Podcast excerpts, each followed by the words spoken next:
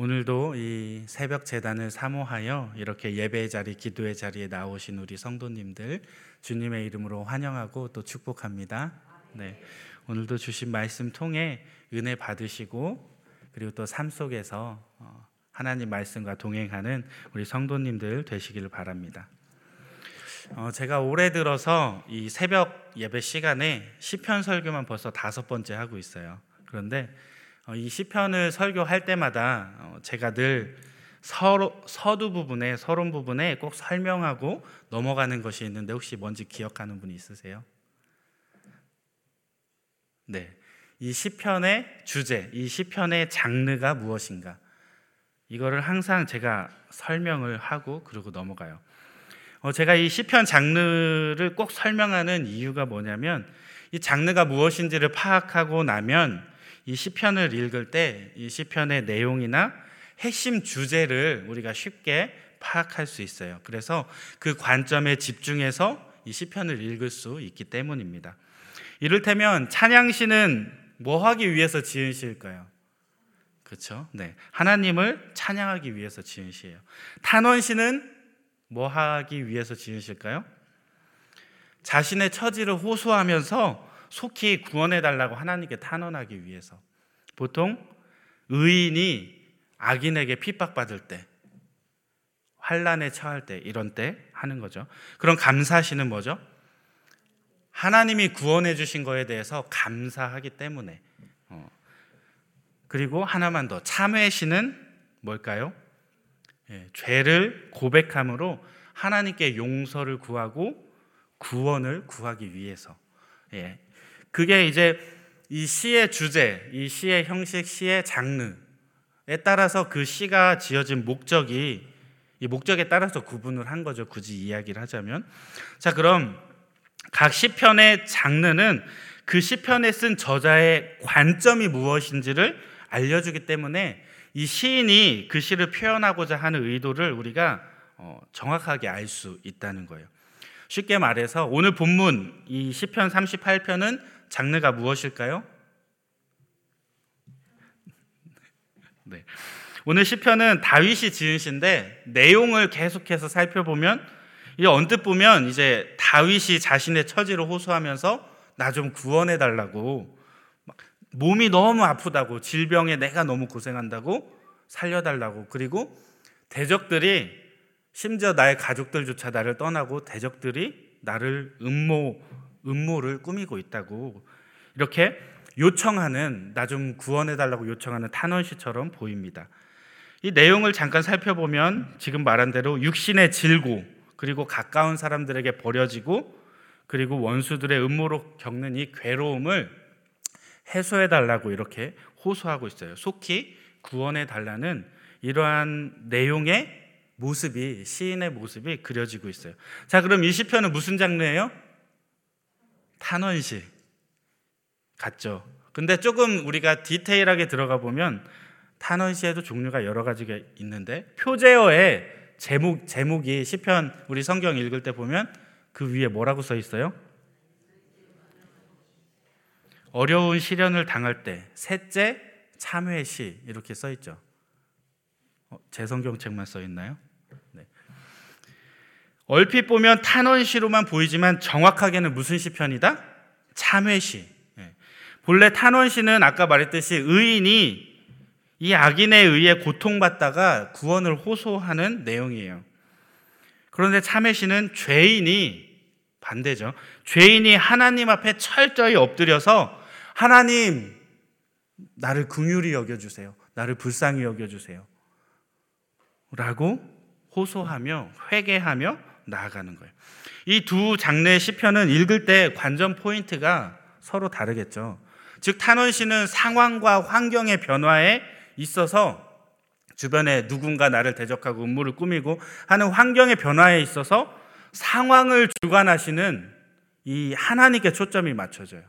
근데 참회 시는 이 시인의 내면의 갈등이나 시인의 이러한 변화에 초점이 맞춰지면서 회개와 깊은 회복 또는 성숙한 신앙인의 태도를 엿볼 수 있게 해준다는 거예요. 본 시편의 장르는 뭐라고요? 헷갈리죠. 네, 참회시. 네, 표제어에 딱 써 있어요. 네, 참회시.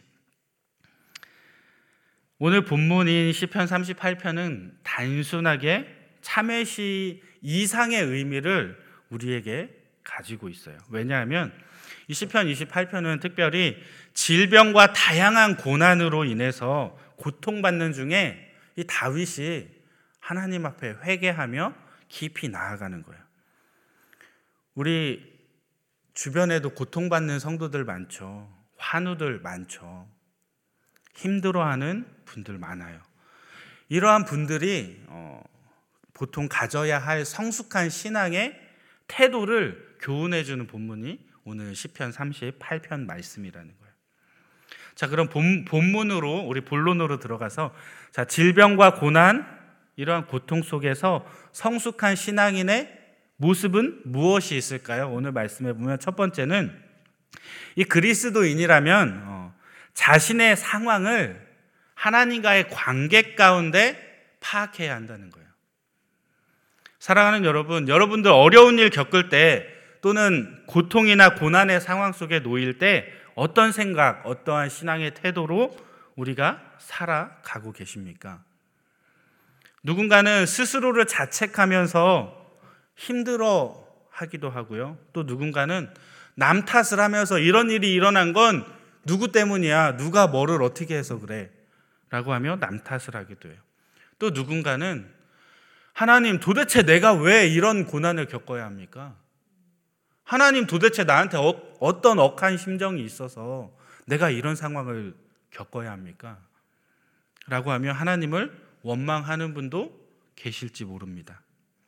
그런데 오늘 시편은 우리가 어려운 일을 당할 때 이 고난 가운데 하나님께서는 무슨 말을 우리에게 하고 싶으시며 또 내가 이 고난 가운데 이 고난을 통해서 어, 깨닫게 되기를 원하는 것은 무엇이 있는지 이러한 것들을 우리가 진지하게 스스로에게 질문해 보고 고민해 볼 필요가 있다는 것을 보여주고 있습니다. 정말 힘든 일이 닥치면 자신의 영적인 생활을 돌아볼 필요가 있다는 거예요. 물론 고난이나 고통이 모두가 우리의 죄 때문이다라고 할 수는 없지만 이제 뭐 자, 욥기에 등장하는 이 욥처럼 잘못한 게 없지만 고난을 당하는 경우도 있어요. 그런데 반대로 자신의 잘못을 고난 속에서 발견하는 위대한 신앙의 위인들도 있다는 거예요.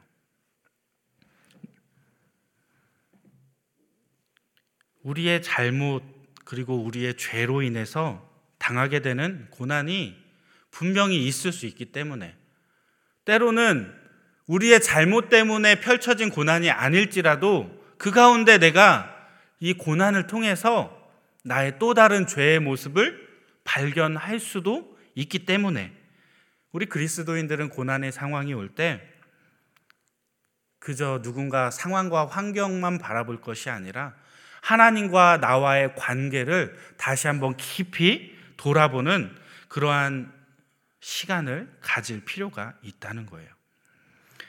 혹시라도 우리의 죄가 발견된다면 그때는 정말 진지하게, 진실하게 하나님 앞에 회개하며 나아가야 합니다.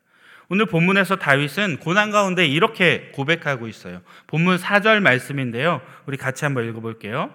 시작. 내 죄악이 내 머리에 넘쳐서 무거운 짐 같으니 다윗이 했던 이러한 고백의 의미 무슨 의미를 담고 있을까요? 바로 자신의 죄악이 하나님 앞에 얼마나 심각하고 무거운지 자기가 얼마나 하나님 앞에 큰 실수를 했는지 얼마나 이게 엄중하고 무거운 일이었는지를 절실하게 깨닫고 탄식하고 있는 거예요.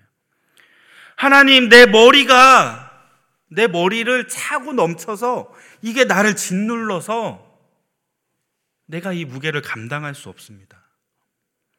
내가 짓눌려서 바닥에 일어설 수가 없습니다. 라는 고백이에요. 사랑하는 여러분, 하나님 앞에 신실한 자, 진실한 자와 그렇지 않은 자의 차이는 무엇일까요? 그것은 자신의 죄에 대해서 어떻게 생각하느냐. 이게 그 사람 신실한지 신실하지 않은지 판가름하는 기준이 될 수 있다는 거예요. 똑같은 죄를 지었을지라도 신실한 사람은 자신의 죄를 아주 크게 여겨요. 그래서 아, 내가 정말 큰 죄를 저질렀구나. 내가 하나님 앞에 돌이키고 회개해야지. 내가 이것을 어떻게든 바로잡기 위해서 노력해야지. 하는 사람이 신실한 사람이에요. 그런데 그렇지 않은 자는 그 죄를 아주 작게 여겨요. 에이, 뭐 살다 보면 그럴 수도 있지. 뭐 그리스도인이라고 뭐 다 꼭 그렇게 해야 돼? 안 그럴 수도 있지. 그리스도인도 사람인데 라고 생각하며 자신이 지은 잘못을 잘못이라는 건 알지만 크게 의미를 부여하지 않는 모습들이 있습니다. 그런 자는 신실하지 않은 자이죠. 하나님 앞에 신실했던 다윗은 자신의 죄악을 너무나도 크고 중하게 여긴 나머지 그 죄 때문에 내가 혹시라도 하나님께 버림받지 않을까 두려워하는 마음으로 하루하루 살아가고 있다는 거예요. 혹자는 마치 자신이 믿음이 있어서 이것을 율법주의처럼 여기는 분들도 계십니다. 그런데 그렇지 않아요. 율법주의처럼 여기는 분들은 뭘 그런 거에 그렇게 얽매이고 그래. 하나님 사랑의 하나님인데 하나님 용서해 주실 건데 뭘 그런 거 갖고 걱정하고 그래. 마치 굉장한 믿음이 있는 것처럼 그렇게 이야기를 해요. 그런데요. 결코 그렇지 않아요. 하나님 앞에 선 그리스도인들은 자신의 죄의 무게에 대하여 엄중하게 여기고 그것을 하나님 앞에 통회하며 자복해야 한다는 것입니다. 다윗이 어떠한 마음이었냐면 3절 말씀인데요. 우리 한번 같이 읽어 볼게요. 시작. 내 성한 곳이 없사오며 나의 죄로 말미암아 내 뼈에 평안함이 없나이다. 본문 3절 말씀을 통해서 알 수 있듯이 다윗은 지금 육체적으로 내 살에 성한 곳이 없는데 육체적인 고통이 굉장히 심한데 그것보다 더 심한 건 뭐냐면 이 고통의 근원이 바로 자신의 죄 때문에 내가 내 죄 때문에 이러한 고통을 겪고 있구나 라고 하는 죄책감에서 오는 이 심리적 압박감이 훨씬 더 심해서 평안을 누리지 못하고 있는 거예요. 자신의 죄 때문에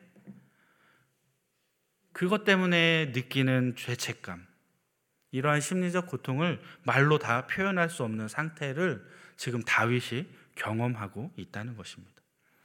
한마디로 다윗은 자신의 죄악으로 말미암아 자신의 몸뿐 아니라 마음까지도 너무 아프고 고통스럽다고 하나님 앞에 호소하고 있는 거예요.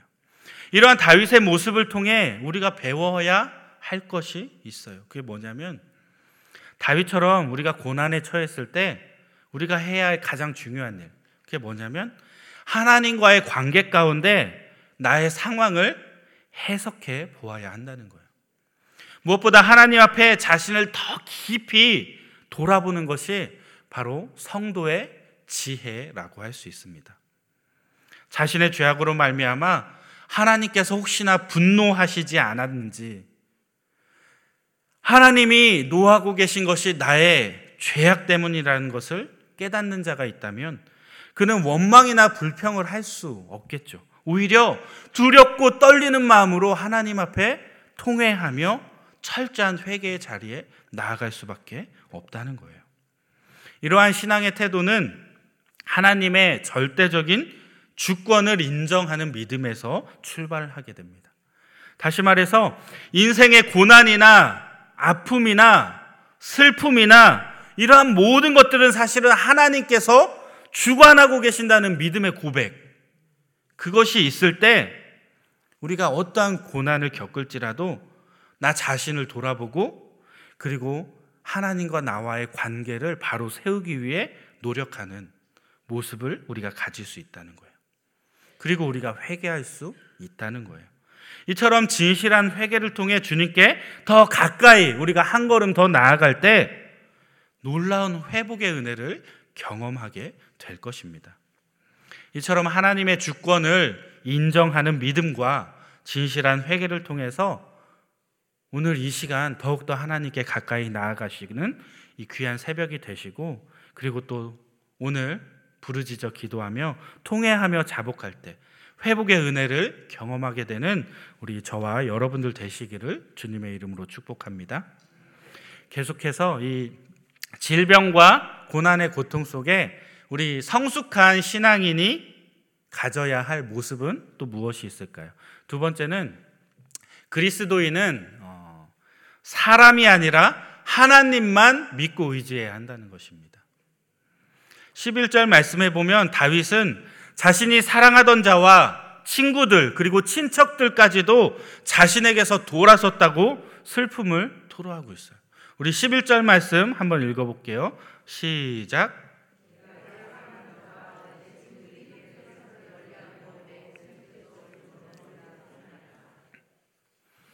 여기에 나오는 사랑하는 자와 친구들, 친척들 모두 다윗이 자기 사람이라고 생각했던 아주 신뢰했던 부류의 사람들입니다. 다윗은 그들이 어, 굉장히 의리 있어서 그들과의 관계가 영원히 변하지 않을 거라고 그렇게 생각하고 있었을지 몰라요. 그런데 어느 날 정신 차려 보니까 그들이 다윗을 슬금슬금 멀리하기 시작하는 거예요.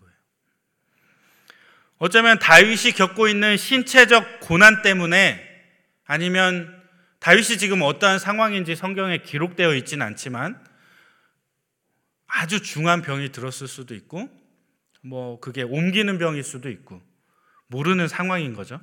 그런데 어쨌든 그러한 것이 너무 비참해서 이를 보고 혐오감을 느껴서 피했을 수도 있어요. 그리고 그게 아니면 이 다윗의 질병이 너무 중하기 때문에 권력의 모든 것들을 가지고 있었던 다윗이 이제는 더 이상 회복하기 어렵다고 판단해서 그 다음 권력을 이어갈 누군가에게 줄을 대기 위해 다윗을 슬금슬금 피했을 수도 있어요. 정확한 상황이 무엇인지는 모르지만 확실한 건 오늘 말씀 통해서 다윗이 신뢰했던 믿고 있었던 고륙 친척까지도 다윗을 멀리하며 그를 냉대했다는 사실입니다. 참 슬픈 일이죠. 다윗이 형통할, 형통할 때는 정말 가장 가까운 지인처럼 행동했던, 행세했던 그들의 태도가 한순간에 돌변하여 뒤집어 지고 말았습니다.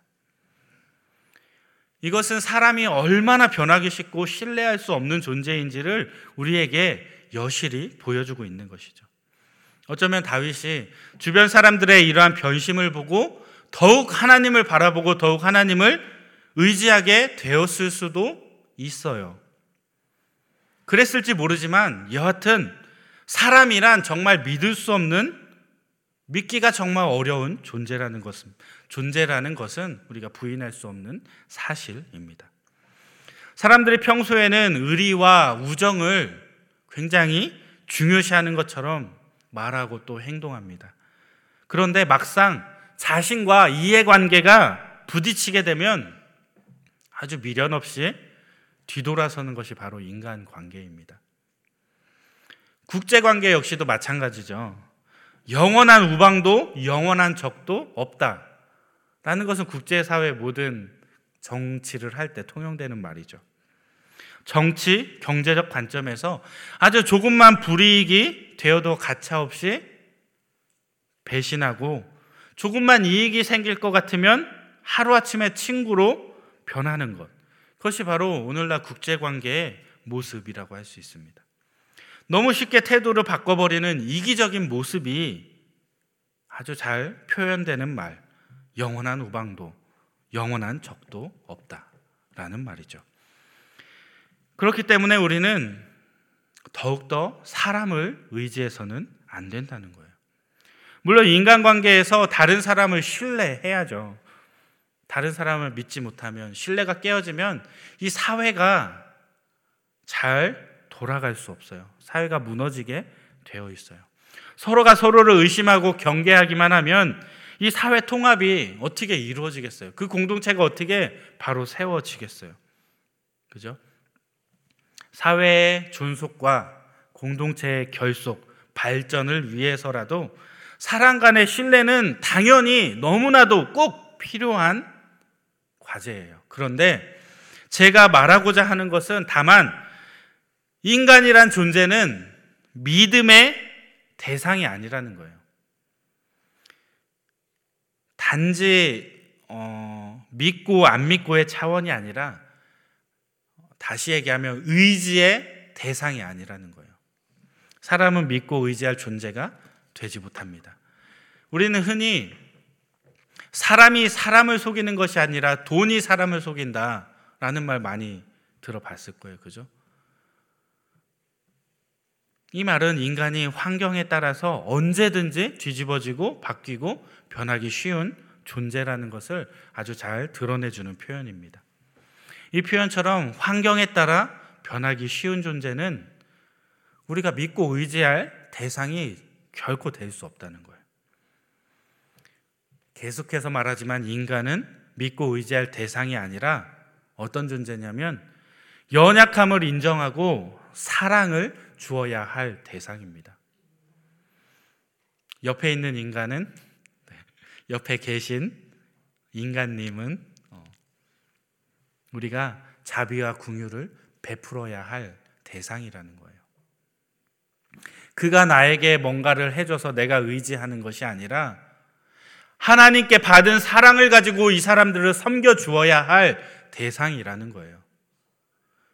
그 사람에게 신뢰를 요구할 것이 아니라 내가 그 사람에게 신뢰를 보여주어야 할 대상이라는 것입니다.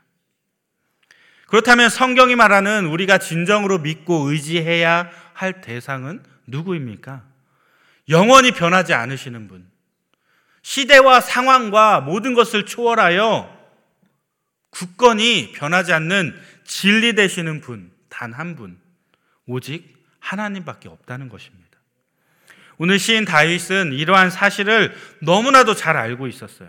그렇기 때문에 이 본문 12절에서 15절까지의 말씀의 고백을 보면 원수가 올무를 놓고 그리고 음모를 꾸미고 정죄하는 이러한 상황 속에서 다윗이 그저 그들을 대적하고 그들과 다투지 않아요.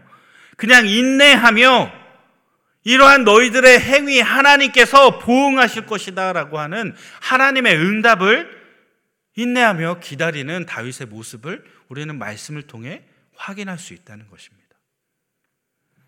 이것은 이러한 모든 상황과 환경을 주, 주관하시고 주장하시는 분이 바로 하나님이시다라는 하나님의 절대 주권을 인정할 수 있는 그러한 신앙인만이 성숙한 그리스도인만이 가질 수 있는 신앙의 태도입니다.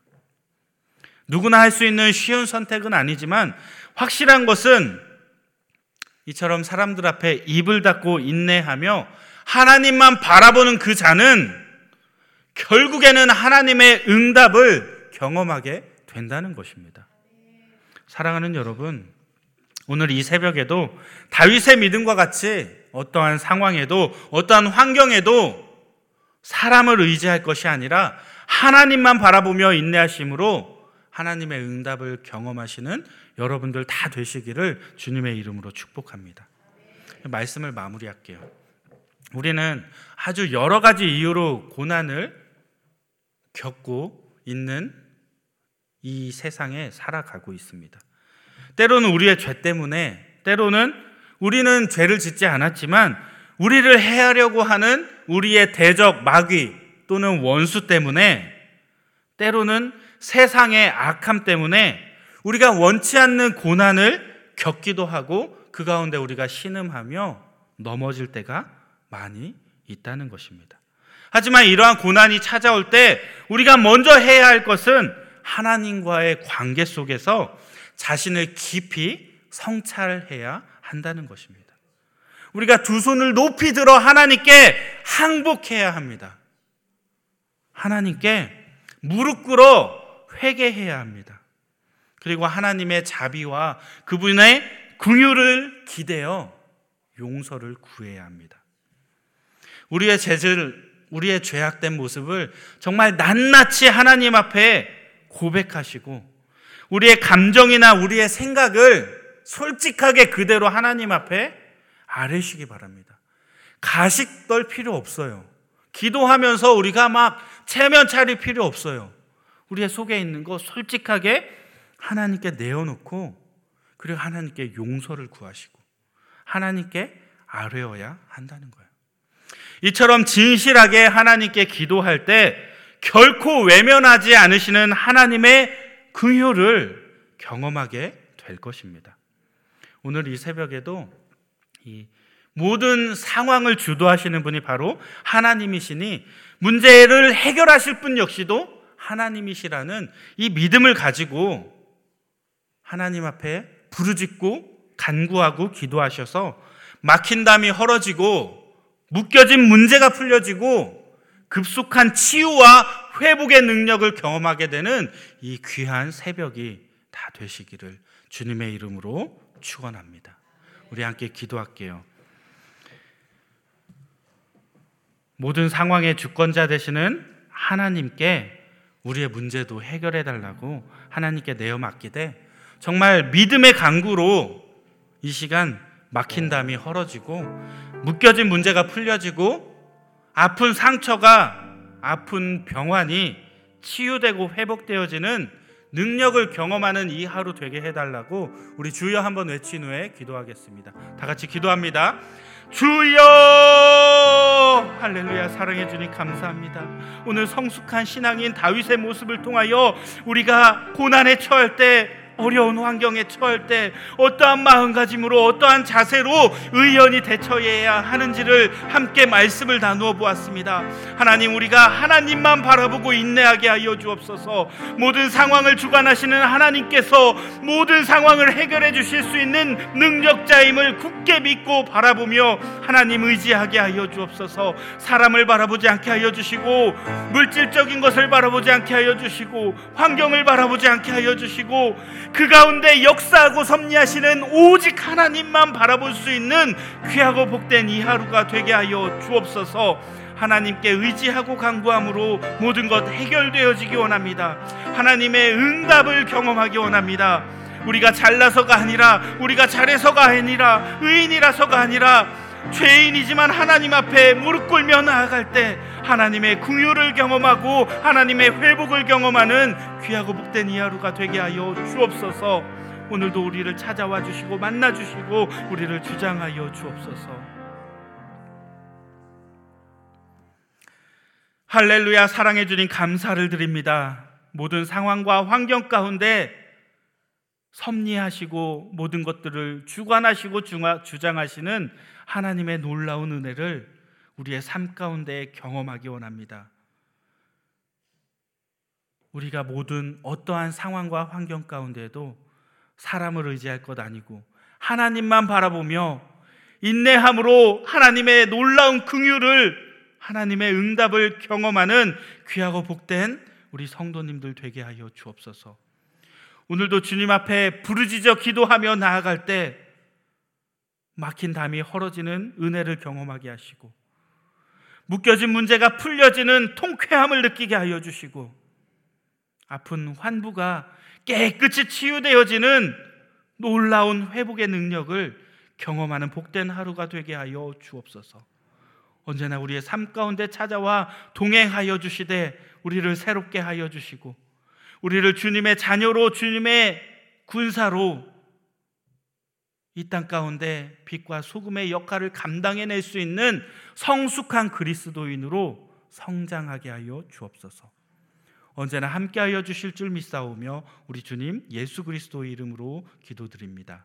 아멘. 주여, 주여, 주여. 할렐루야 사랑해 주님. 오늘도 긍휼히 여겨 주셔서 오늘도 불쌍히 여겨주셔서 하나님의 은혜를 하나님의 구유를 경험하기 원합니다. 오늘 주님 앞에 부르짖으며 나아가는 기도의 제목들 우리 주님 들으시고 응답하여 주옵소서. 내가 죄인임을 주님 앞에 고백합니다. 내가 발견하지 못한 죄가 있다면 무릎 꿇고 기도하는 이 시간 모두 다 발견하게 하여 주시고 낱낱이 주님 앞에 고백하고 회개하며 죄의 문제가 깨끗이 해결되어짐으로 틀어졌던 하나님과 나와의 관계가 회복되어지는 은혜를 누리는 이 밤 되기 이 새벽 되게 하여 주옵소서. 주님 오늘도 함께 하여 주시기 원합니다. 오늘도 나의 삶을 주장하여 주셔서 온전히 주님만이 드러나게 하여 주시고 오늘도 자기 십자가를 지고 하나님을 따르기 원하오니 나의 삶을 통하여 하나님 영광 받아 주옵소서. 주님 긍휼히 여겨 주시기 원합니다. 주님 불쌍히 여겨 주시기 원합니다. 나의 모습을 주님 앞에 모두 드리오니 주님 나를 통하여 회복의 은혜를 그리고 주님의 사랑을 많은 곳에 전하는 일에 쓰임 받는 귀하고 복된 하루 되게 하여.